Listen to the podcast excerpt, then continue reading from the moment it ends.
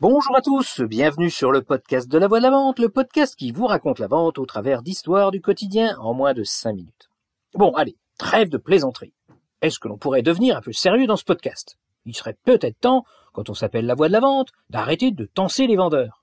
On critique assez notre profession, c'est pas la peine d'en rajouter. Voilà ce que me disent certains de mes auditeurs fidèles lorsque je raconte des histoires dans lesquelles le vendeur n'y est pas présenté sous son meilleur jour. J'avoue, au début, ah, je l'ai mal pris. C'est quoi cette fronde Pour qui ils se prennent? D'abord, s'ils écoutaient vraiment tous mes épisodes, ils se rendraient compte que je raconte aussi des histoires où je mets les vendeurs en avant.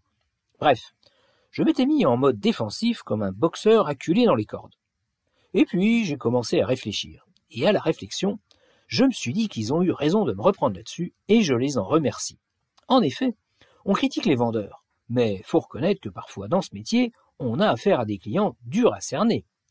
La semaine dernière, J'étais chez mon caviste, en train de me chercher une bonne bouteille de single malt, et j'hésitais entre un Macallan et un Islay. J'arrivais pas à me décider. Quand soudain je suis bousculé dans ma réflexion, un grand gros bonhomme entre dans le magasin en saluant bruyamment tout le monde pour qu'on le remarque. Moi, ni une ni deux, en ma qualité d'observateur de l'humain, je regarde à travers la vitrine pour vérifier si ma première impression sur le bonhomme est bonne. Elle l'est. Le gars roule dans un SUV de luxe qui a dû lui coûter fort cher en homme pragmatique, je me dis Coco, mine-toi de te décider, parce qu'il va te rafler les deux bouteilles sans que t'aies eu le temps de dire ouf. Je l'entends dire au caviste. Bon, allez, aujourd'hui je vais me faire un bon petit plaisir. La panique me prend, je me saisis d'une des deux bouteilles et je me dirige vers la caisse, quand je l'entends demander au caviste. T'as pas un petit vin sympa à deux ou trois euros le litre? Le caviste se met à rigoler et lui dit Ok, donc toi, quand tu te fais plaisir avec une bagnole, c'est 100 boules, et quand c'est avec du vin, c'est 2,50 euros. Euh, rappelle-moi de refuser si un jour tu m'invites à déjeuner. Le gars est parti avec un cubi sous le bras, et le caviste a levé les yeux au ciel en me regardant. Alors, bien entendu, j'ai compati avec lui, il attendait que ça.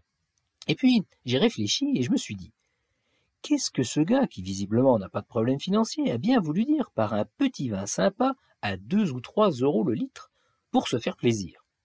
Est-ce que son plaisir vient du fait que le vin ne lui coûte pas cher, ou est-ce que c'est autre chose? Pas simple de cerner l'envie du client sur ce coup-là.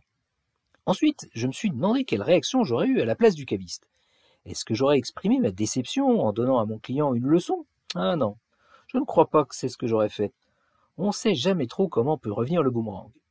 En fait, je crois que j'aurais essayé de comprendre ce que ce gars entendait par plaisir, et puis, sur un malentendu, peut-être que j'aurais réussi à lui vendre une bouteille plus chère. Mais bon, tout ça c'est facile à dire derrière son micro. Quand ça s'enchaîne dans la journée, je comprends qu'à un moment donné, on atteigne les limites de la patience. Comment on fait par exemple quand on est caissière en supermarché pour supporter tous ces gens qui n'ont ni sourire ni bonjour? Quand on est charcutier et qu'on doit servir ce gars qui reste pile en face de la tranche de jambon, des fois qu'on ne sache pas ce que c'est? Quand une Tati Daniel s'amuse à passer devant tout le monde comme si de rien n'était et faire râler les, les clients dans la file d'attente? Je vous admire, mesdames et messieurs les commerçants. C'est pas toujours facile de garder la tête froide toute une journée. Mais bon, revenons à nos moutons et prenons la situation décrite dans cet épisode comme un cas d'école. Je vous demande de me dire quelle attitude vous, vous pensez qu'il est bon d'avoir face à un tel client. Voilà, voilà, sur ces belles paroles, je vous laisse et je vous dis à jeudi prochain. J'espère que vous avez eu autant de plaisir à écouter cet épisode que j'en ai eu à vous le raconter. Si c'est le cas, pensez à vous abonner au podcast et à le partager. À bon entendeur. Salut